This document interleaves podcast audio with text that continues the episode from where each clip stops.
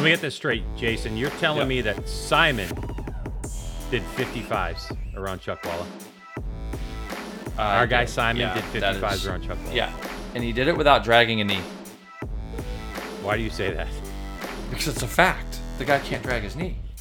He's probably the fastest guy there all weekend that never drug his knee. He's gonna be so pumped that you started that off like that. I mean, when I sent you that text, what did I send you that text Saturday? I believe it was, yeah. Yeah, he went 55-6. and he's not touching What- his knee on the ground Anyway, What did I do? What did I do out there? 59? 205 or something. Really? 205, 204. I don't know. No, you went. didn't you go like? Didn't you do like a high 57 your last lap, like 57 yeah, 9? 57. No, I did a couple of them, chasing down Moshe. Your last lap him. was your fastest that you did, and you Oh, got under it? The lap time that I told you that that you'd do. I'm like, you can do mm. 57, and you went 57 like nine, I think, on your last lap. I think it was a six. But, uh, you, you know, can- who, who's, who's arguing over three tenths of a second? Yeah. Well, The- the thing is, is like, do we, uh, do we put Coke cans on the bottom of his knee pucks? We, you know, it's. double knee pucks. Get him like the Oh, big. he's a riot. Simon, he's an Alpine. Stars guy, I think, isn't he? So we can get him some rain pucks, Got to get him like maybe we got to get him like two sets of rain pucks on those things. I don't know. glue them together like they used to do It's in not the like old days. It's not like he's four foot tall either. Well, and that's the whole thing. It kind of reminds you of somebody a little bit, huh? MJ. Reminds me of a couple of people. Well, you, dude, Jordan. When Michael Jordan was on a track, we were Mm-hmm. at what? Gingerman Raceway, right? Yep. Back in 1836, maybe it's 1837. It's hard to tell at this point. But I remember watching Michael Jordan roll around that racetrack, dude, and he just never put his knee down. And I was astonished as to how you couldn't, because he's what six six. Yeah. But then he got it down. Anyway, welcome to the Greg's Garage Pod with Coach Jason everybody. Pridmore, presented by shut up. You're texting. By presented by I'm not, I'm bike911.com. You better be texting Alex Asante. He's the guy, you know, the lawyer for bike911.com. He rides, he's raced, he speaks your language. If you have some issues, contracts, stuff you want handled, reach out bike911.com. Tell him Jason Pridmore sent you. What, you- what, what in God's name? In this podcast, we're going to talk about MotoGP I just opened up preview. my I, look. I opened up blinds just so I get a little light in here. That's what happened. All right. So That's fine. Apologize for all the listeners for the sound. I mean, I know how sensitive No, you they are. didn't hear it because I guarantee you I'm going to edit it out after the fact. If I breathe, I- I might leave it in now like, because if I breathe, it. it's like oh, you gotta you gotta breathe less. Okay, I'll breathe less. Yeah, I appreciate that. All right, so Yeah. anyway, that'd be great, especially when you're making your fantasy picks. We're going to talk MotoGP Argentina preview, So bad. Yep. Supercross, Supercross Seattle, and yeah, we're going to talk about how brutal that is Yeah. in terms of fantasy. Yeah. Little little AFT Texas. I'll talk a little, little bit about it. Plus, we're going to talk about some Arai news. If you like to support the channel, patreon.com slash Greg's Garage TV. Also, it's in the description of the podcast. The I have a YouTube channel, Greg's Garage. I haven't done anything with it in a couple weeks, months, whatever, but I'll do some stuff. Gonna ride to a couple races this year, Jason. No big deal. On a 24 horsepower Royal Enfield, just the local stuff, probably. Um, but before we do any of that, let's talk Chuckwalla Valley Raceway. I I got a cam for that bike. It's got to make more than 24 because I can't do like 70. So, but anyway, let's talk Chuckwalla Valley Raceway. They had CVMA weekend. Jason Pridmore was there. Let's go with the uh, how was the weather first of all, since it's SoCal and it's in the desert. Yeah, there wasn't much going on this weekend other than really that. So I mean, we had some, like you say, we got some Supercross stuff, but yeah, it's all you know. It was hot. I mean, to say that it wasn't, it Oh, it was. was? It's already, like, piping out there? I think it was hundred degrees on Saturday, and Sunday was just about low nineties, and then it's supposed to be like eighty degrees out there today or something. So it was like this Of little course. tiny heat wave. Heat wave went through, and then it's been pouring rain at my house today, which is unusual. So, um, but it was warm out there and it was good. Rocco was out there um, ripping around. Yeah, as far as some of our, you know, we've been seeing so many guys that, from Moto America that are that come out to Chuckwalla during the winter.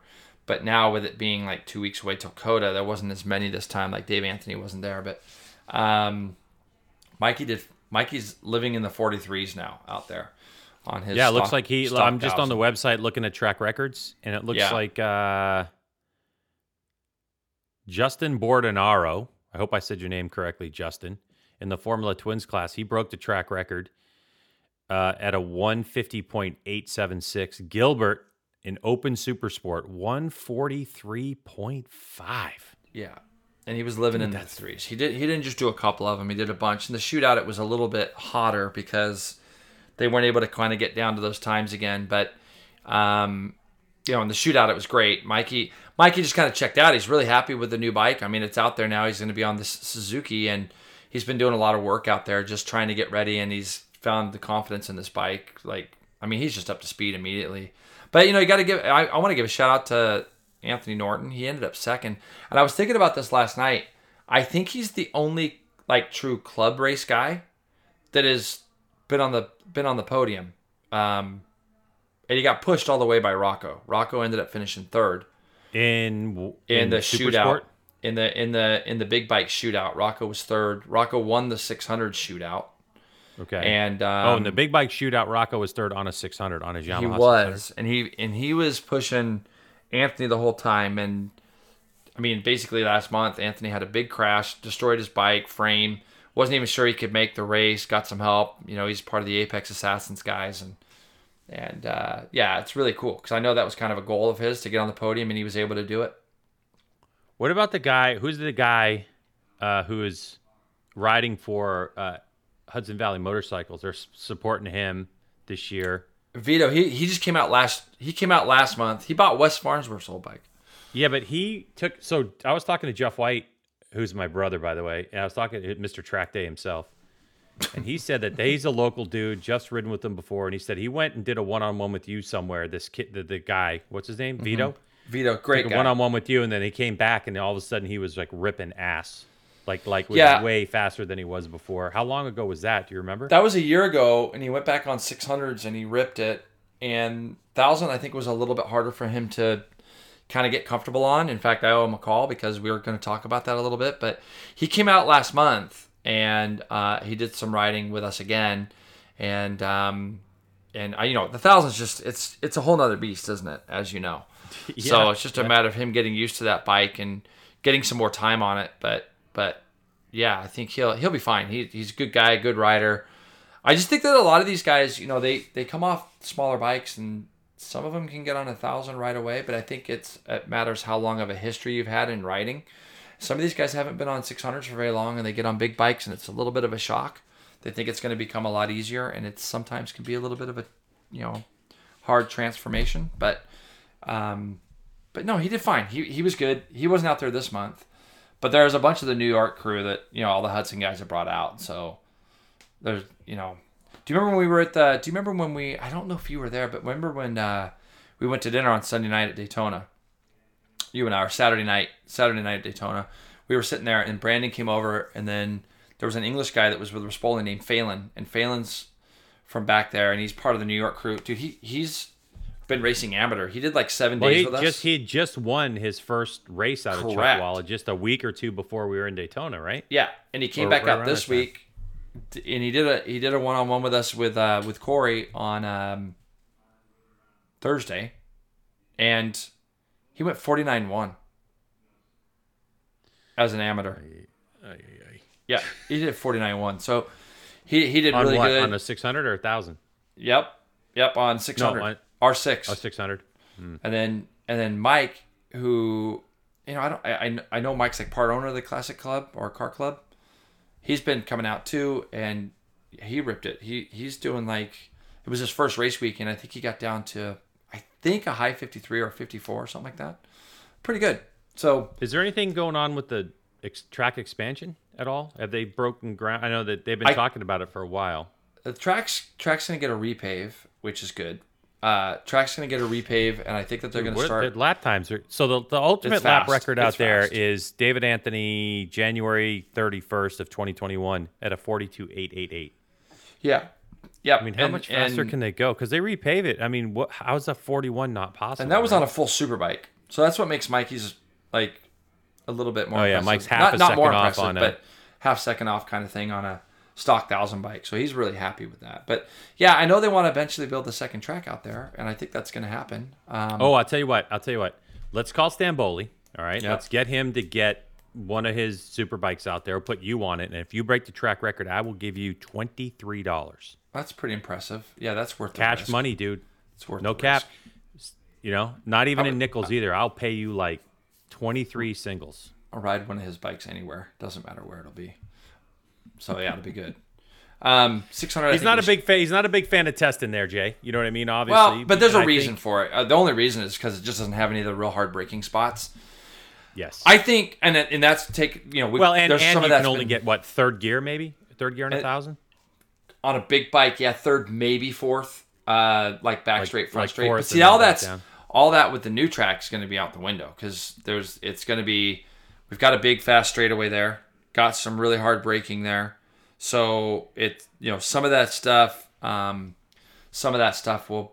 I mean, I mean, look, Chuckwalla, the, the purpose it serves right now as a club track has been amazing, and it's it's a great place for people to come out and ride and test. And and now I think with the uh, you know when we get the second track up out there it's going to be great. Get this one repaved get a new track built. I mean yeah Heaven, I mean if you talked to if, I mean Kevin's you know Kevin's talked about putting lights up out there so it would be Oh, pretty sick on, if we could run a race at night out out at Chuckwalla it'd be amazing um, but but yeah it, it was it was good. Again, I think in the 600 race, Rock, Rocco won that. Chad Chad Lewin was second. Chad's going to do the whole Moto America Championship, which is great. So he's kind of committed to doing that, and he's he finished second to Rocco after some really good rides during the off season out there.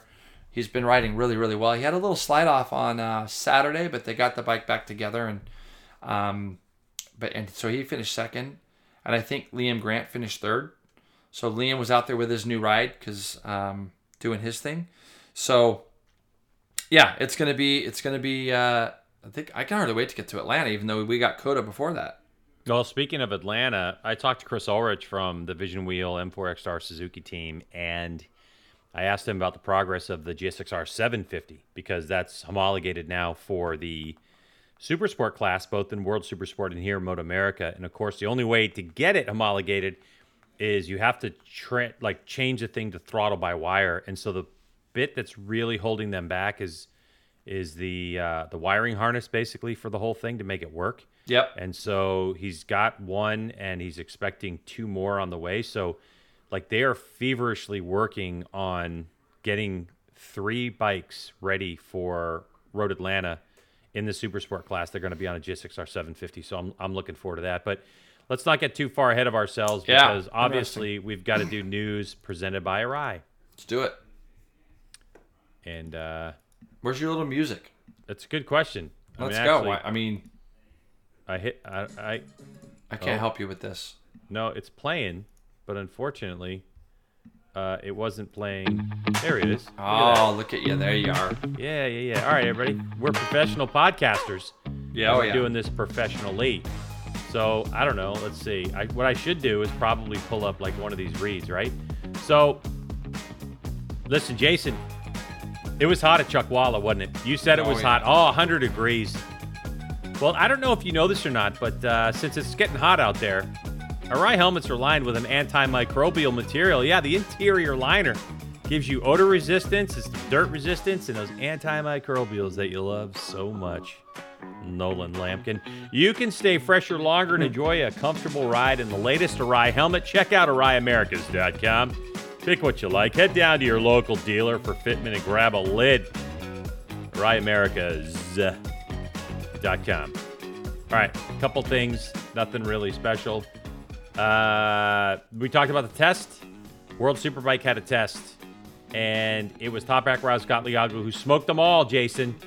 Now, unfortunately for the rest of the field, right around uh, I think it was like 1:30 on the last the last day of testing, the rain started to fall, but no one could catch Toprak anyway. A 140.571 was the time. Bautista was P2 at a 41 flat. Lecuona on the HRC Honda was P3 ahead of Johnny Rea, Garrett Gerloff P5. Also, Nicolo Bulega on the World Super Sport Ducati V2 was under the track record in Super Sport. What do you make of all this, Jason Pridmore? Well, the test itself sounded like it was pretty good. Everybody seemed pretty positive, didn't they? I mean, it didn't seem like there was too much negative going on there. Um, looking at the times, like you say, Greg, these guys there was a few guys like Johnny Rea and a couple others that never really got to put anything soft on before the rains came. Um, so Toprak was quickest, and he seems pretty pumped because I guess you know I've seen a little bit of chatter too with with um, Garrett. They're talking about the bit of a new electronics package or the updates on the electronics of those bikes. So I mean, man, I am excited for this first round. I mean, when you look at the top four, yeah, you know Yamaha with with with Toprak, and then Bautista on a Ducati Lecuona. I mean, great for Honda to see them up there. It always feels a little bit more special, I think, when you get, know, if we could have Honda kind of back in the mix. They're, you know, they're. I mean, Greg, right now it just seems like they're kind of struggling everywhere. Um, Rea on a Kawasaki ends up ends up fourth. Gerloff, Rinaldi, Redding on the BMW, and I I don't know, Greg. I've been watching that pretty carefully, and it just seems like the BMWs are just a little bit off right now. But they got enough. They got enough manpower and people, and it seems like they're really serious about it to hopefully get that bike a little bit closer. He was a second off. Then Xavi Vierge, uh, Philipp Oettl, pretty impressive, and Myas um, was up there as well. Uh, th- that was on the last day. So, um, yeah, when you look at things, it, it, it seems like it's going to be an ultra competitive the year. It's super weird looking at Johnny with number 65 back on his bike. It is. I think it is for him too. He has a YouTube channel, by the way. You definitely want to go check that out. And he uh, he posted a video a couple days ago about going doing the photo shoot with uh, with Alex, and it was uh, it's always entertaining. Johnny's actually really good at at talking and filling us in on what's going on. But yeah, Alex ended up at the photo shoot first and then they got together like midday lunchtime and they shot together and then johnny had the afternoon shift and johnny just kept busting alex's balls like oh you have an appointment this afternoon he kept like swinging the golf club and stuff it was pretty, no pretty, way well johnny's uh, like a, he's gotten into the golf fairly fairly big too i don't know how much obviously he's been playing but with the weather those guys have at home uh, but when they do go abroad it you know if they get there a day early or a couple days early it's usually spent trying to go find the links somewhere and uh, so it'll be interesting to know if he's been if he's been playing at all. He's still pretty high up there on our fantasy for RM fantasy, so I know he's paying attention to that. Um, but I think that is that their last test now, isn't it? Because aren't they their first weekend? I could have sworn it said the Aragon. penultimate test of the year. I think oh, they have one more. Maybe they test. have one more. I, I know that, normally they do a couple days right before the race, or like you know what I mean. Like, don't they normally do their like first a, rounds at Aragon when we're in Atlanta, though, isn't it? I, yeah, it is. Yeah. And so I thought they do. Normally they do like two days, then they get a day off, then they race, right? So like maybe a Tuesday, Wednesday test, day off, and then they race. They, yeah. I mean, they do that at Phillip Island and stuff over the years, whatever. I mean, I don't know. When I was reading the article, one of the articles, I remember it reading the penultimate test, and I was like, huh, okay, pretty, yeah, more, pretty wild. More track time. That's great. I mean, who doesn't want more track time? But agreed. Whatever. Yeah. Hey, um, by the way, just want to let you know that speaking of Austin, Texas, which is coming up in like a week and a half for us, Moto America or the Auto Parts for Less Moto America Superbike Series of the Medallia Superbike class will have riders on track. The schedule's not looking great, Jason. No, but uh, they, will they'll have two races, one on Saturday, one on Sunday. Be later in the day, both days. Uh, the Superbike race will happen after Moto GP, but we'll get that scheduled to you next time. But um, I'm happy to see we got we got 30 people in there, which is good, and we know that the new BMW team with PJ Jacobsen and uh, and Hector Barbera went and tested a little bit at Jennings, but it looks like they just got nothing but you know they got a lot of rain down there, which is just such a bummer for those guys. But yeah, but at least they knew the bike start, and you know I know PJ they go around showed a video of him launch start. You know what I mean? I know. Oh, did he? As we speak right now, Westby's at Little Talladega. They're testing. Are they? So yeah, so it's all ramping up right now. It's all ramping up, and I think that um, when it starts to get, uh, I mean, man, we get on get on a plane next week and head there, and it's always like the schedule for us, meaning meaning Moto America. Anytime we're involved with a World Championship, well, especially MotoGP, it's our guys always have a little bit of a tough schedule. You know, they're out, they're they're out early, early. I think they're out before, I think they're out before eight o'clock, um, on on a couple of days. So, and on Sunday I, I remember last year, Greg. Sunday they didn't even do a practice. They they raced at three, four o'clock, whatever it was, and it's like they go straight to the grid. So it's like a warm up lap, a setting lap, warm up lap, and go straight to the grid. So, you know, um, it's a little bit of a tougher schedule for those guys, but um, but the season's getting kicked off, and I, I, what I'm really looking forward to is just getting down to Atlanta, and um, seeing our whole paddock yeah, where we have everybody, everybody there. there. yeah, I on their thought they- on the teams that they're going to race in all year. Who's you know, yeah, it's the, the, dude, the paddock this year is going to be full. There's so many new semis, so many new trailers, new teams. Like it's or teams It- that have expanded. it's gonna be good. It's going to be nuts. It's going to be great. And, uh, you know, um, I was laughing this morning. I got a text from Brandon Paasch this morning, and he's like, Jay, thank you so much for this. I'm thinking, I, you know, but literally, I think as we were going, I think as the, literally as the cool off lap was going, when you and I had a little bit of time in the booth, or the cool off lap at Daytona, I think I text Brandon, like, hey, man, awesome job. Good job. I saw him that night and he's like, he just got back to me today with, he's like, Jay, I'm so sorry. And he said he had 350 text messages after that. Uh, people great. just congratulating him and stuff. And so, you know, a good way to start. We're going to see him on that thousand down there with Altus.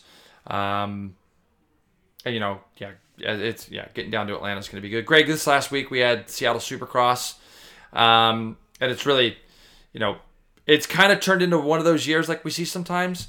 The guy that's winning right now deserves every bit of it, and obviously he's racking up wins as Eli Tomac. Um, but we've seen a lot of guys get injured. Sexton was out again after a big crash in in you know basically in practice qualifying. So Dude, he that got hurt, which is gnarly. Did you oh, did you see it catching in false replay? neutrals? Yeah, it's so and just a bike just crushed him too. and it just it's it stinks. And when you look at um, I was listening to the Pulp Show last night. I was listening to it last night when I was on my way home from uh, from Chuckwalla, and they're talking about um, how those guys are like basically jumping out of some of those turns in first gear now because of the things they can do with the transmissions and the gearboxes. So it was pretty interesting listening to some of the chatter about that and how he kind of he accidentally kicked it into neutral. And I mean, dude, those accidents are so violent. And and even when you look at like Barcia's accident in the main, that could have been so much worse. He was like he was like two feet up where it saved him. Like he kind of rolled over the top of that. Um, the, the rhythm section there. It's like, man, if he'd have hit that two, if he'd have been two feet lower, he'd have really gotten hurt. But I don't. then- I don't yeah. like the idea that I don't like the idea that Supercross bikes can go to first. You know, like, I mean, I know that it's it's possible, but you know, I in, in, in I've been around the road race paddock for so long, and so many teams have concentrated, focused for years on trying, especially on a superbike, right? Trying not Yeah. to go to first. How Yep. do we not go to first gear so you don't put yourself in jeopardy of hitting a false neutral anywhere on a downshift or whatever? Eh. I mean, isn't I- the World Superbike bikes? I don't even think they'd use first, right? Like they have the special gear, they click in and it's just six gears. You know, if I'm being honest, Greg, I haven't, I don't know because I haven't asked enough questions maybe on that. But you know, it's, um, you know, I just know Supercross is gnarly, and it was a pretty boring race. If I'm being honest, it wasn't like, you know, you're gonna have No, those I every mean, now and dude, then, but you're gonna have those checked out. checked out. He's gone by like 14 seconds. Anderson ends up second, and uh, Musquin third, which you know Marvin's riding great. Um, Malcolm Stewart was again fastest qualifier, ends up fourth. Barcia was running second. Talked about his accident, picked it up, held off Cooper Webb. Wilson, Bogle, Oldenburg, Hartranft. It's kind of cool, you know, some of these guys that normally wouldn't get the opportunity to be up there in the top 10, getting up there in the top 10. Um, you know, it's great for those of you who have, you know, fantasy picks and things. Um, but I mean, Supercross right now, it's, it, this is kind of what it does uh, every year. We, we'll start, we start losing guys, don't we, Greg? Start like Ferrandis is out, Sexton was out, um, Plessinger's That's- out. So you, you start looking had, at the had list Chad of Reed guys. talk about it. You know, we've had Chad Reed talk about it on this podcast many times. It's all about getting to the midpoint of the season healthy and manage it from there. Because And you see Cooper Webb still out there, and the guy's not, you know, guy qualified like 12th or 10th or something. It's like, you know, Nah, he's got to be. something's he's- something's he's, not right. He's dinged up. All these guys are just, a, they're just all a little bit dinged up. And you know what's funny is like you just, you watch these races and you see Tomac riding, and I can't think of an instance this year where I've seen Tomac make contact with another rider. And it's like the guy just does his thing. He's smart. It's hard to beat the guy that's the fastest and the most intelligent, right? And yes, it is. and now he's getting starts and you know like i said i get a lot of my information. I love listening to to matthes and weege and and i and i really like listening to, to um, thomas on there jt on there because they're just they're very like uh you know they're very super knowledgeable. Jason thomas comes from a, a you know he comes from a a motor a racer perspective a lot more. So he disagrees with some of the stuff that because i sit there and i scratch my head over some of the things said and then he kind of jumps in there and, and those guys have some great debates so 250 class Craig, it, uh, you know, Hunter Lawrence, he ends up taking advantage of a little bit of a, you know, Mosiman got into the side of Christian Craig. I don't know if you saw that, um, but he gets inside of him. Christian Craig ended up second, came from off the deck, and but but Hunter Lawrence wins. Christian Craig second, Mosiman, Shimoda Freezy, Marchbanks, Chris Blose, Jalek Swollens up eighth, Wageman ninth, Derek Kelley tenth. Um, I don't know. It was just kind of a weird track for this week. It just didn't. It wasn't as uh, maybe I don't know flowing. It seemed a bit chopped up, so it separated a lot of the riders. It the whoops separated a lot of the riders too. Oh. You know, and that's the thing. You could see people like the thing Jumping about in them. Tomac that that I noticed. Tomac was still ripping the whoops towards the end, and people were just jumping him because they got so so beat up, and that was part of why he at one point had that lead almost out to 15 seconds. Then he just kind of had some fun and won. There was a eight, quad triple triple that he was doing all the way to the end of the race too, and the guys were talking about just how easy he was making that look, you know. And yeah, it's He's, pretty uh, wild. It's pretty wild. he's dialed in and obviously you know I, I mean i don't know what they're talking about on pulp but i just keep thinking hey the change that he made did him good you know and, and sometimes tom brady you need to just get out of tom brady your environment that you're in for a lot of years tom brady go down to another you know go down to florida you know uh, with the star racing yamaha team tom brady and uh Except Tampa for Eli didn't and- retire and come back six weeks later, but yeah, whatever. no, but that's now. I'm saying, ti Yeah, you know, yeah, I'm yeah. saying, you know, whatever. Sometimes a change of scenery does you good. You know what I mean? What are you gonna do? I anyway, think, I think you're 100 percent right, and that's kind of what these guys talked about. They kind of talked about change of scenery and and uh, how Just di- listen, it just seems a lot it- happier and Jay, it's it it has these teams sometimes are like a marriage. Okay, there's a lot of water that goes under the bridge. There's Yeah. egos to fight with, and sometimes you get to the point where the team and the rider just won't listen to each other, just like husband and wife. It happens. And sometimes you go fresh, get a fresh perspective. You know, every Doesn't it trip you out though? Like, okay, I believe you on that, and we've seen this on the road racing side before too. But doesn't it? Isn't it a little bit bizarre? Like we've seen to- we've seen Tomac have his ups and downs. We've scratched our head talking about him on the podcast, and the same guy, same with the pulp guys. They just kind of sort of scratched their head on him in the past. But it's kind of weird when you got a guy who you got a, I mean, beyond successful. Eli Tomac's career has been stupid successful. It's kind of weird Obviously, though. he When tied Chad when- Reed, right? In most wins, 44. but you kinda or go not most like- wins, but career wins. What can break down it it blows me away sometimes when management of a team cannot think it's them sometimes. Like you hire these riders because you thought they were great and this guy's had a ton of success with Kawi. Where did it all go wrong where the communication broke up? Like where did it all happen?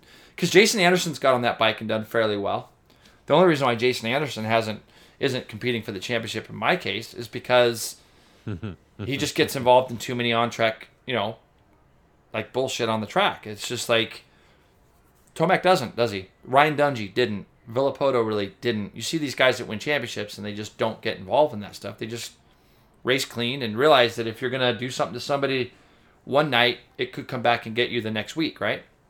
Yeah, you So- just don't get wrapped up in the drama. But it doesn't seem like the Kawi's been obviously a bad bike. Jason Anderson's No, done a nice job. So They're fine bikes. How does Suzuki Eli? How, how does it get so bad where you let a guy like Eli Tomac go, and now he's just going to go smoke everybody on, you know, uh, competition? I mean, that's kind of what I'm saying. You know, it's, it's got to be one of those points where you just kind of get there and you're just like, all right, I've heard all his stuff before. I've heard Yeah. all of his dramas before. And eventually, the little things that irritate you about each other, it grows into these large They- chasms, and then some. It just doesn't work anymore. And you go get it's you know it's not a fresh fresh scenery necessarily. It's just a fresh set of ears that hasn't heard your stories and your woes. And you know, Tomac really, I think, grew up as a supercross racer with the Kawasaki team and sometimes you just outgrow relationships like that and that's kind of what if you listen to kind of what Weege was saying in the offseason that it just seemed like it was that situation where Kawi had their way how they thought the bike was going to go fast and Yep. Tomac thought that his way was right and it just reminded me a little bit that chatter about the old Valentino Rossi HRC situation why is he Yep. why does he leave? The guy was crushing it because HRC basically their ego said it's the bike, and Valentino said no, it's me, and he went to Yamaha and whipped their ass and proved it was Valentino. So Correct. it's you know, racing is not null and void of relationships. No. like like a marriage, like anything else, and you get really tight with somebody, and it's part of the reason why Jay, if we kind of look at that situation and look at what HRC has been able to do with Marc Marquez, and if you're watching this uh, MotoGP, whatever the whatever, I gotta start watching. I'm gonna watch it this week since I got a week at home. If yeah, it, and and it's good with it's really good with the uh, well, subtitles. But if you watch it, the first episode or two or whatever, they're talking to the the, the head guy at HRC. I absolutely love this dude, and um, you know he's just like, dude, he's Marc Marquez. You know, we, he he he steers the ship. But the problem it is is that if you listen to someone too intently, and it's the only person you listen to, and that dude gets hurt, now you're in the the problem You're that lost. HRC has. Yeah, they're they've redeveloped the bike because Marc hasn't been really around in two years, and they've gone a direction where most people could ride the bike. At least kind of look that way. Yeah. So it's it's uh Well, you look at like this last interesting weekend. We didn't have a factory Honda on the grid. You know, factory Honda on the line Saturday night. Sexton getting hurt, Roczen out. And to be fair, if there's no Eli right now, there's no Ferrandis. So you you you have one Yamaha really up front right now, ripping, and and um, you know, it's it's just sort of a weird HRC dichotomy. is- We've seen is- it in the is past with guys getting switched around and moved around, but it's it's pretty bizarre. across the board. HRC is snake bitten right now. It seems.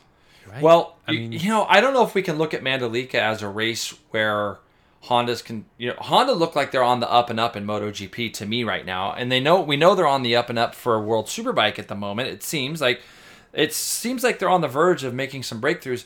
I think when we look at back at the Indonesia round of MotoGP, that that rear tire, it's what they kept talking about was the Honda and the Suzuki just weren't adaptable to that tire, and so they struggled. So I don't know if we could put a stamp on Honda's struggles in MotoGP right now. I'm hoping that all that turns around uh, this weekend in Argentina, um, where we can get get to see the Hondas, you know, back up front. I don't think Marquez will be there. I mean, I don't know that for fact, but as we do our podcast the Monday prior, a lot of these teams and riders are flying out and headed to Argentina. Um, it'll be interesting to see if he even lines up. I mean, if he doesn't line up, that's 50 points he's basically lost in two weekends. And are we running through the same thing? Because you got to think, Greg, if he doesn't go to Argentina, he's not coming to Texas. I, I just I just hope I hope that he just does they do whatever. I just hope they do the right thing. If the uh, you guy's got to re- if he's got to yeah. rest, rest him. You know, it's I understand it's a business, it's important and all that kind of stuff, but to me it's like, oof, come on. I will say this about the Honda, and I will say this about it snake bitten. Man, it does seem, and there's a history of this that goes through, and there's been articles written about this, so I'm not saying anything new. That the problem with Marquez and his crashes, like if you look at the two that he had in qualifying, they were both low sides. Yeah, they were fast, but they were low sides, and they weren't they weren't horrendous. I mean, that was the fourth one he had on the week. He he crashed four times, and the last one though is so violent, and those are the kind of accidents that really shouldn't be happening. That accident that he had in Mandalika is one that, as a rider, catches you off guard so quick. Like you have no concept of that actually being able to happen to you. Those off throttle high sides are just insane, and the fact that it can happen with all the technology that those guys, those bikes have running through them. But it does seem like HRC riders definitely man, when they get hurt, they get hurt. I mean, it was Lorenzo last year, a couple years ago, um, all the way back to Mick Doohan. You know, you think about some of that stuff, and it's just nasty the accidents that these guys have. So, um, yeah, and I know we're going to talk about Argentina here in a little bit, but but yeah, Tomac right now, another league. He's got, I don't even know what his point seed is. It's got to be up over fifty. You say they got the week off? Is that what you're getting ready to say just now? yeah, they have the week off. So Tomac's got 281 and Anderson's got 227. Two eighty one. So that is Yeah, what 50 55 points, 56. yeah, he's got a big lead. It's a big gonna lead. I mean, it's- and what is it like? they- four rounds left or five rounds left, Greg? Five rounds know? left, so they have they go they have a week okay. off. Then they go St. Louis, Atlanta, Foxborough, Massachusetts, and Gillette Stadium. You know where the New England Patriots play their football. There, guy. It's great. Then they how, go to how Denver. gnarly is there? Like, how would you like to be spending money getting those diesel trucks across country right now? Phew, Can you imagine? I was talking No, with Nick Seiling about this the other night. We were just like the skit, the way they just tr- they crisscross, and it's like, Well, how know, about they- NASCAR? NASCAR, gen- I mean, Oh. I don't know if this is still true, but they normally have two or three semis for their uh, for their each team because obviously they need to jump. They jump around as well. it's so just wild. Things, yeah, it's pretty bad. It's- yeah, that that I, I, feel. I mean, for even for us, man, that you know, for for I, I really, it's for race fans. You know, it's like, look, if you're listening to this and you're planning on going to a race, seriously, there are people that are already booking hotels and, and vacations and stuff, get on it. Get on the travel. It, things are getting expensive too. So uh, we want to see you at the racetrack for sure. All right, Jay, let's go to um, let's go to Pulp MX Fantasy because over the weekend you stunk, I stunk. It might have been the worst weekend I've ever had, by the way, ever. And- so bad. Big, big time bad. Like, By the way, by the way, I had five remember- guys get Remember who way. I picked It's last week for um for the Moto America Live Plus, uh, whatever the code to give give somebody Live Plus. Do you remember who I picked last week? It was like Chucharuski or something like that. yep. You know who that was? Um, You know who that I'm trying to think. No, I can't think. It's Mark Bothy. Oh, Mark Bothy. Yes, got it. Yeah. So he sent me a text and he said, "Hey, don't you don't need to give me the code. I already subscribed or whatever." So No way. As we yeah, as we get For last to do this week's one? Because Tony was at, you know, Tim and Tony. They came over from Arizona, yeah, and Tony Tony was pumped because he got he um he got the subscription to it the, the first, first, week. we week, and then last week Mark got it, so he's like, "Pass." You know, I've already. Oh, I've that's already cool, bought of. Bothy to do that. Right. So while so while I'm getting ready to do this fantasy stuff, you think of a number between one and one fifty three because this week we're going to give it away during the pulp. Next week we'll give it away during. You want me to do it? uh, I just I'll just take a stab right now. 102. all right, one hundred two. All right, so We let's- probably have to we'll have to page down a lot because No, don't worry about it. It's fine. Um, so PM 140 is still leading the way, and so is uh, Azure Buell. Rotten is in third. Hucklebuck Racing. Your boy Skip Axlin is tied for fourth with Hucklebuck Racing right now. So Skip is, dude, he's only like 70 something points out of first place. okay. If Skip wins this thing and gets an Arai helmet, I'm going to be very happy for him. But PM 140 is is cooking. But it was Wait, like wait, wait. What am I looking at? You say he's out of wait. Oh, Skip, Uncle. Skip. Yes, Uncle Oh Skip, yeah, Uncle Skip. Yeah. He is just Um, dude. He's mopping us. Twig five four seven actually won the week, won Seattle in the Pulp MX Greg's Garage Pod League with 273 points. Big Blue 021 in second. Beat JP 43 with a big 260 points. Big fan. Henchman 262. El Cap in there. As I scroll down here, Jason, I do not see you anywhere, and I don't see me either. So Oh, dude, you you. let's- It's let- I- the worst. It's the worst week I've ever had ever in pulp. I just was laughing the whole time. And so Nick Seiling is there, and you see him. He's an eighth, and he had a huge hit too. And I said, I said, who do you have? And he's, he's and we had a couple of the same guys. I'm like, there's your problem. Like, I and, and, and now you know Kevin, you know Kevin, Chuckwalla, Yeah. Kevin. We have now agreed that what we think that we should do is if we choose writers, we should send an immediate if there's a way for us to get a hold of these writers and give them the option of sitting out the night because they don't want to they don't want to be picked by us they always end up on the ground They get hurt? always oh it never fails every time i pick somebody they're on the ground so it's What uh, probably what sh- number did you pick? 102, by the way. 102 9T Racing. 9T Racing. 9T Congratulations. Racing. You have won yourself a Moto America Live Plus app code. So you're going to get Moto America Live Plus all year, courtesy of Moto America for playing along in our Pulp MX Fantasy League. So reach out to myself or reach out to JP on the social media. It is um, I don't know, Greg White TV on Instagram, at Greg White on Twitter. Uh, Jason's is so screwed up. It's like Pridmore 43 on one or JP who 43 on another. yeah i don't have a He's clue. an absolute and all i'm going to do is pass it on to greg so Yeah, you 9T like, Racing. greg's got the codes Mm-hmm. Yeah, so Greg's don't come mug codes. me. I've got the codes. yeah So that's Greg. that. Huh? get We that in before we get to atlanta so you can take full full stop advantage of this right 100%. Absolutely. so I'm not sure what we're going to be able to provide, obviously, as as an organization, Moto America, at the MotoGP event because that's Correct. That's really tightly controlled. You like the first session of the day is early morning on Friday, and I don't think the cameras are going to be up and rolling. I certainly don't think our crew's going to be there. Yeah. So we'll have to see how that goes. Um, Yeah, it's- but yeah, so that's it. So 9T Racing, congratulations. Get a hold of us, or if you know who that is, let us know, and uh, we'll get you a code and how you redeem that code. Yeah, I think it's um, I yeah, dude, it's so funny how many people come up and it's like you see guys like Mark Bothe. We don't get to get to see him very much anymore. I know he's up in the Pacific Northwest again. We saw him last year at uh, at the Ridge. Yes. So yeah, but anyways, uh, that's good on him to just pass that down. So let's get on to uh, preview this week, Greg. Round three, Argentina, as we know. Um, I know we kind of talked a little bit about who won there and all that last time. When we start talking even about our fantasy, I know there's going to be a few people dumping Marquez off. No, no, no. We haven't talked about any of the thing Argentina. Well, you talked That about the lap times that they did. offline.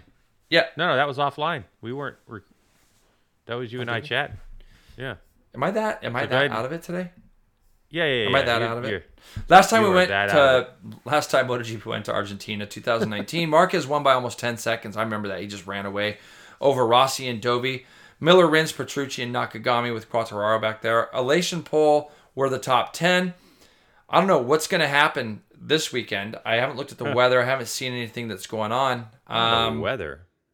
yeah, well, dude, remember, remember the this is the place where we had that crazy grid where Miller put in that insane time when it was kind of starting to rain and he was on slicks. It's the one that everybody talks about. It's like the MotoGP version of of um God, what was I just drew a blank. Um, what was the Japanese rider that put that insane lap together at Donington Park? That's always uh, Kiyonari. That, Oh, that yeah, lap of Kiyonari in the rain at Donington Park, and it's like super pole Yeah. where he's just sideways everywhere.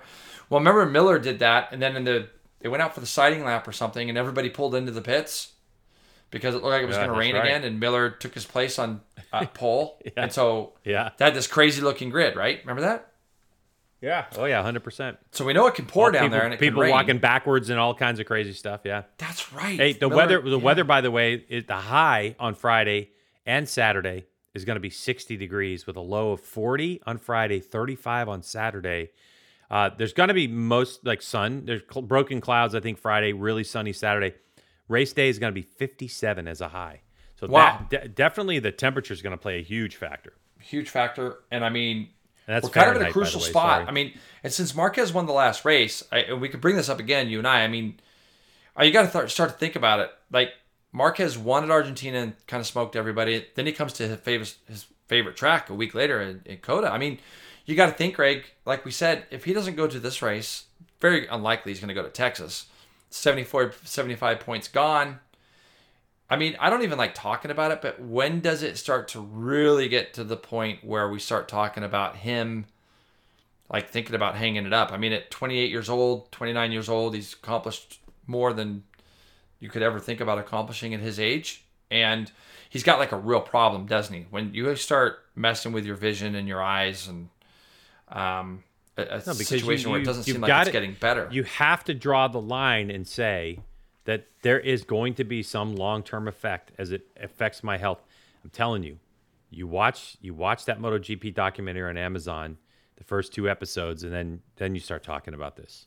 well, And the I thing, I, right, I like want to know I, after you watch what the Marquez bit. I want to know. You got to be honest with me, and I want to know if you tear up or not because right, you're going to relate to it. this dude in such a way. Yeah. Well, it's one thing to have skeletal injuries. You know, when you break bones and stuff, those kind of heal. They get better. When you start breaking bones in the joints, that's when it gets bad. Like that's that's the whole purpose of my ankle. It's, you know, when I fell over, it, it was it was really funny because I didn't fall much, but when I did, they were always big. You know, and Yeah, when I you know. start when you start doing when you start doing stuff in your joints, like my ankle joint, I am physically great except for my left ankle, and it was because I broke it so much in the joints. The problem is, man, I can't imagine having something that messes with your vision like what he has.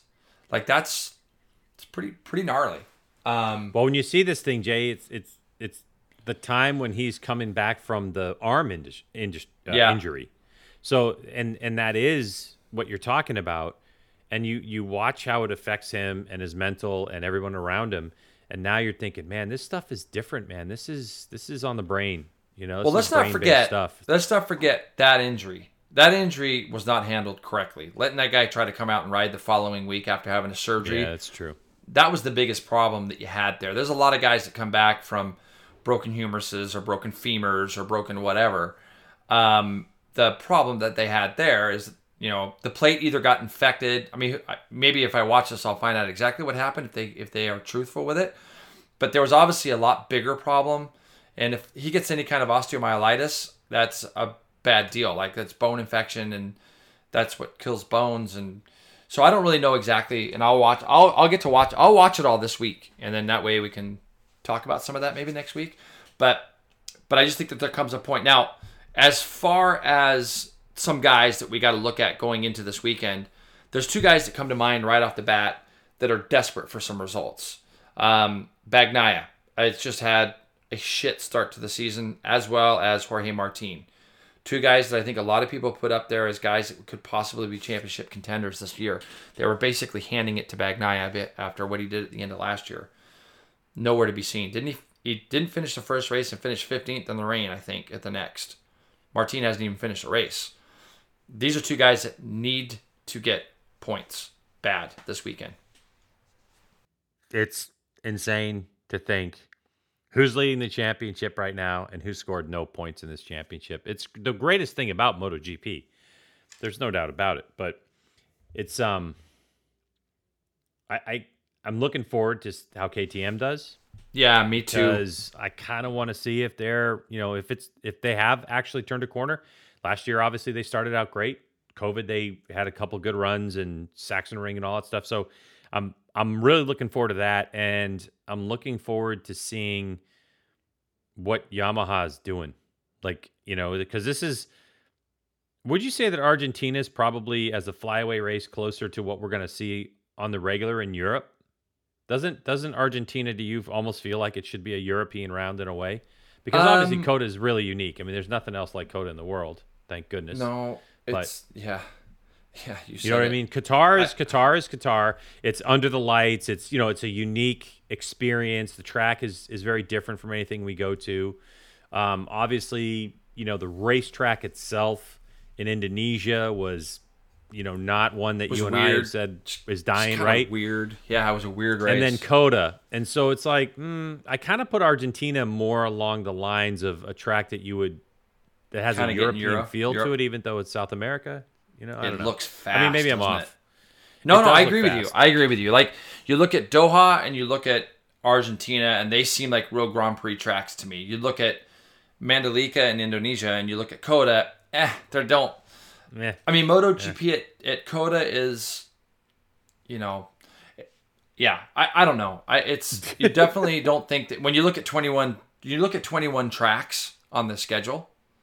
It would be interesting to see where Mandalika and COTA, if you did a writer review of all the racetracks and you just kind of compiled the information, it would be interesting to see where those two tracks would fall in the 21. You got to think that they're not going to be in the first half at all. No. There- there's no way they're in the top half. Um, maybe And you're home this weekend, though, Jay. You're home this I'm weekend to watch. it all. Yeah, I'm going to be home all weekend. And right now we got Bastianini leading the lead in the championship. Greg, That's what I'm saying. Hello. You, you might not have it pulled up, but uh, and do you have it pulled up in front of you? Don't don't if you do, or do you? No, I don't. I don't. Yeah. Do you know who's second in the championship right now? Brad Binder. Yeah, and then Quartararo and Oliveira. You got two KTM's in the top four. Zarco fifth. Pol Espargaro is the first Honda there in in six. Aleix, Rins, Mir, and I mean you got to think Rins and Mir. That was an escape job at Mandalika for those guys. Hundred percent. When it rained, those guys were like, "Thank goodness." I mean, because they didn't have to suffer. And this goes back again to the kind of the luck of Marquez. If he doesn't crash, he's got to go do a wet weather race in the rain, and you know maybe he salvages something more. Obviously, he salvaged nothing, but just kind of unlucky. Morbidelli's uh, so Rins and Mir are eight ninth, Morbidelli tenth. I mean, Jack Miller is the first factory Ducati. The freshly engaged Jack Miller. Weird. Yeah. Congratulations, Jack and Ruby. So Good job. But dude, I don't know what. But it's but it's. MotoGP, right? I mean, it is MotoGP. It's it's It is. and this is this is the part where it's very difficult. Okay, you and I both love watching. I don't care what sport it is. I don't care if it's freaking curling, which I love curling. But if you watch people or someone at the top of, their game, I, I enjoy watching someone who's great. And the Marquez thing, watching him ride was special. correct. But I also really love MotoGP without Marc Marquez right now because it is the machinery is the best we've ever seen it, in my opinion. Yep. Right? Like across the board. You don't have these satellite teams. Like the old story was we've had uh, you know, Bradley Smith on here talking about his time at Yamaha when he was on the satellite team, on the Tech Trois team. The time that you would perform was the first four races of the year. You go out there and you ride as hard as you can the first four races because after that, the factory bikes get developed and the satellite bikes do not. It is not like that anymore. These bikes are competitive all year long. Teams are still getting upgrades. You know, you hear about this, you know, last year, the 2019 Ducati is a 2019 hybrid. It's getting, you know, whatever. And it, so it's it's it's very interesting time.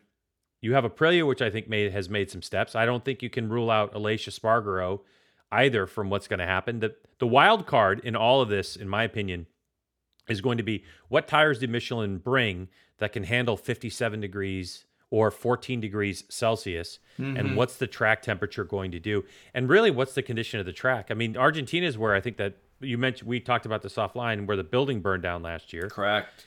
Um, what's the track surface like? The fastest lap around that track was done in 2014 Correct. by Marquez. It looks And like I a great it track. on- like it's one that I'd like to go ride. Yeah, me too. Actually, I really would love Yeah. to love to get and that track and, to go. and, and Greg, they're coming from the exact ex, like you say, extreme temperatures. I mean, and what it was in Mandalika and the when it when it was dry compared to what it it's going to be in Argentina, just so different. And getting tires up to temperature is so crucial for these guys. Getting brakes up to temperature is so crucial for these guys. They should be able to do that though. It's got a I know it's got a huge heavy braking area at the end of the back straightaway and one coming onto the front straightaway. So when you start to look at um, some of that, but you got to think you're going to see some some cold weather front end, low sides, uh, with the weather being what it is, and it's just going to throw up a very very interesting set of challenges. And and MotoGP just never fails to. We've had three. We've had two races and two different podiums, right? Mm-hmm. And it's entertaining. It really is. it's right it's really good. In Moto 2, uh, Vietti leads the championship right now, Celestino Vietti, with Canet and Sam Lowes running the top three. Chantra, after his win there in uh, Indonesia, has himself in fourth with Augusto Fernandez. Ogura, your boy, is sixth. Arbolino, Joe Roberts is eighth. Navarro and Acosta with Cam Beaubier just knocking there on the back door. Actually, he's tied for 10th uh, with Acosta. Is Cameron there um, in the points? And, and I think it's I think it's an important week for for our guys specifically. Go to Argentina, get a good result, come into your home Grand Prix ready to go. We saw the support there for Cam last year uh, and Joe, and you know it's going to be like that again for them. And now we got SDK in that mix as well. But I think it's really important. It looks like Joe and Cam have both been just off the back of those that lead group. You know, they're just three tenths it seems a lap from being able to get up in that that championship hunt. And um, um, I think it's a new track for Cam, isn't it? Argentina, because he didn't go there last year. So Yes, new track that'll for be new for new for him, new for SDK. So yeah, again, um, but im- but important from the perspective too of a lot of contracts are up this year. correct. You know, a lot, and Yeah. you know, obviously we know. that- I mean, what are the chances Dovizioso comes? I actually, I think Dovizioso got a two-year deal, right? Some crazy thing, we but keep talking about this, don't we? yeah. like- but I mean, Like, what I'm saying like, is, is he going to be around? Right?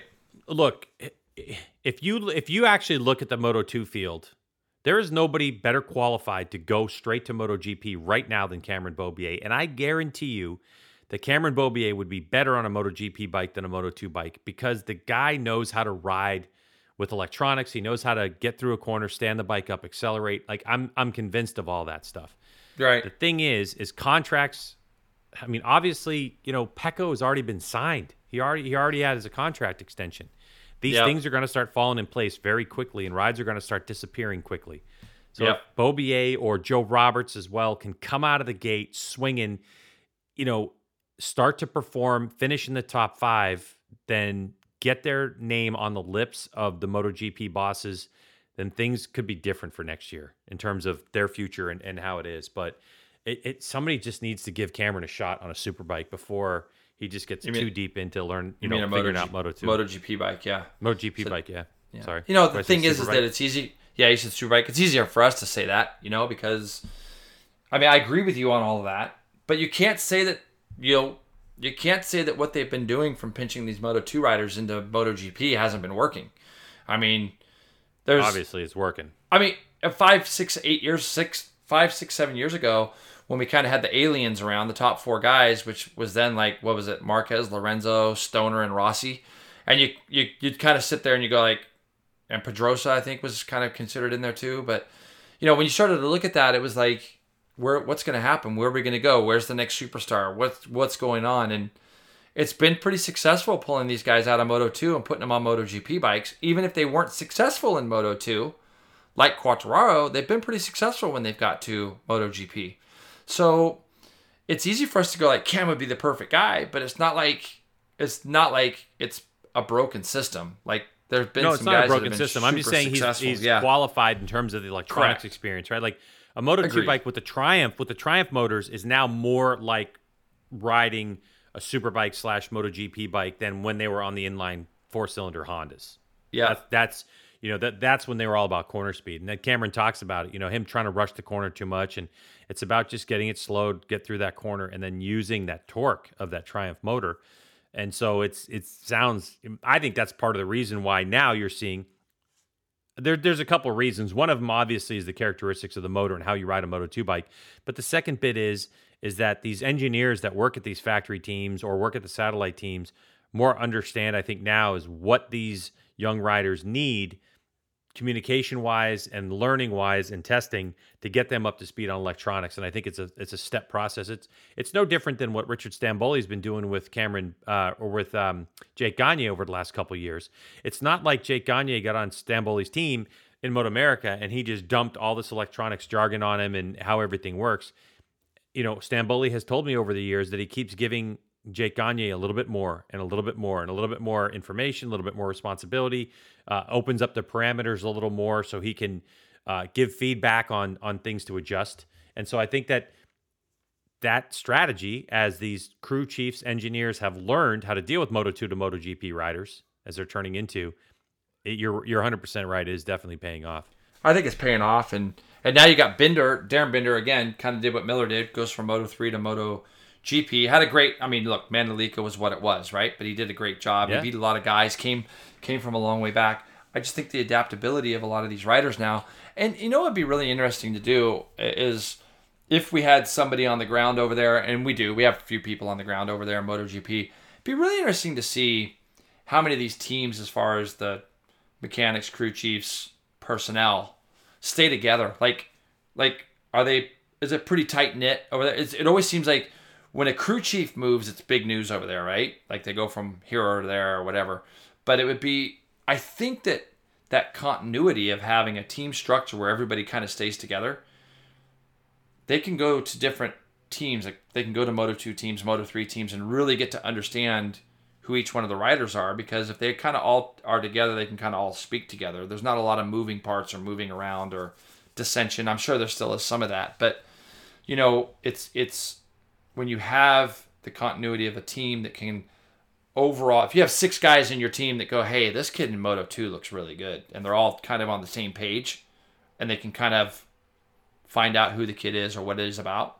Makes makes that jump to MotoGP a lot easier, I think. And and that's why you have to think they knew somebody somewhere knew what they were getting in Quartararo.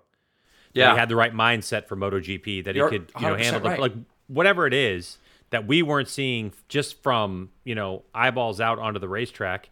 Somebody saw it in Quartararo and boom, that world champion. You know, just like and, that. and, and it's like you see, like right now with Raul Fernandez, there's a lot of talk about how he just doesn't want to be where he's at. He's not happy, which you know I've never heard him come out and say that, other than he said that he wishes he'd have done another year in Moto 2. But you hear already the talks that Honda's going to go after him pretty heavily, and other teams are looking. And you know, I think Mir's contract's up, and I think that Quartararo's contract, or did he just sign on again for two years? I can't remember. But I, dude, there's I a few almost guys- Everybody's, almost everybody's guys. contract is up. It's it's a huge contract year, huge. I know Bagnaia has re-signed and all that. So yeah, it's it's it's wild. So uh, as far as Moto three goes, Greg, when we start looking at that, I mean Dennis Foggia like just absolutely dominated.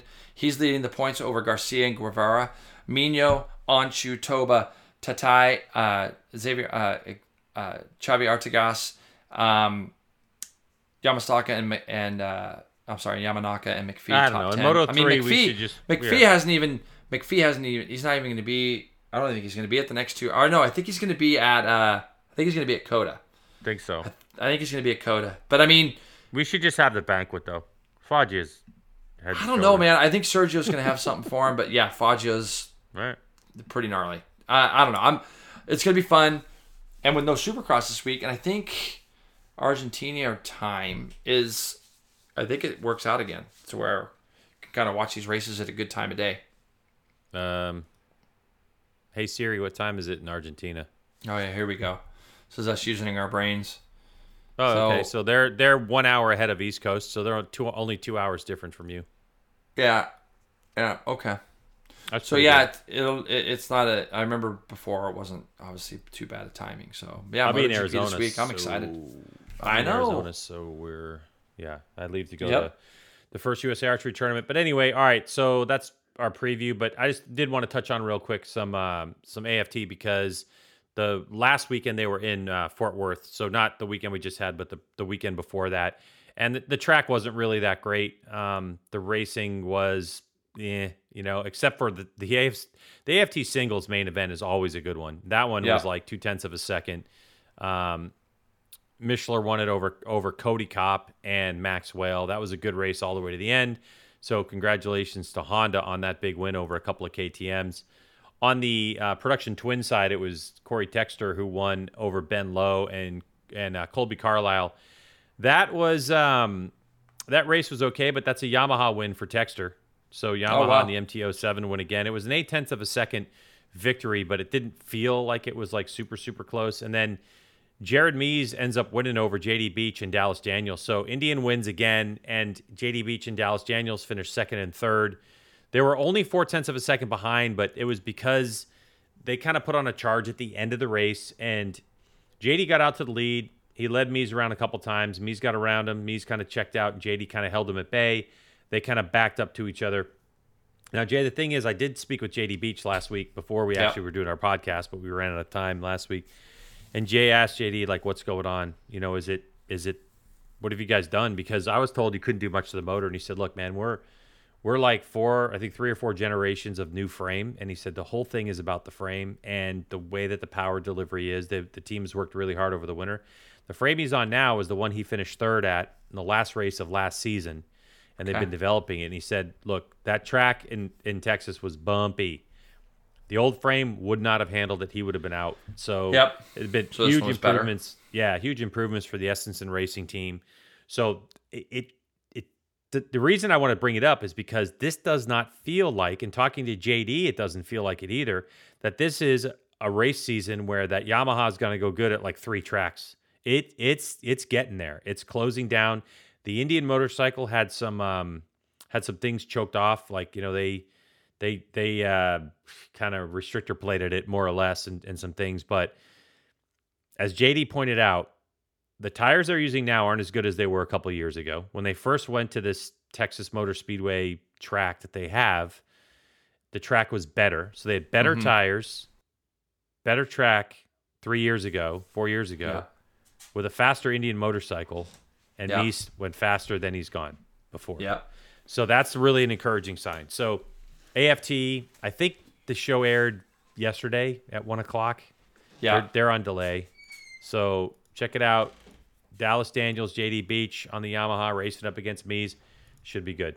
Yeah. That's uh that's pretty much all I have. I mean, next week, no supercross. We're talking MotoGP, MotoGP fantasy. So you got to make sure you join our MotoGP fantasy league. Uh, because Jason, we are giving away an Arai helmet of your choice. So, and, and look, even if even if you're out of it in terms of like the overall win, it's tons of fun with your friends. Have you looked at the league lately, Jay? Uh, you know what? I haven't because I just 320, I don't 321. Dude, the only thing I'm killing it is in the.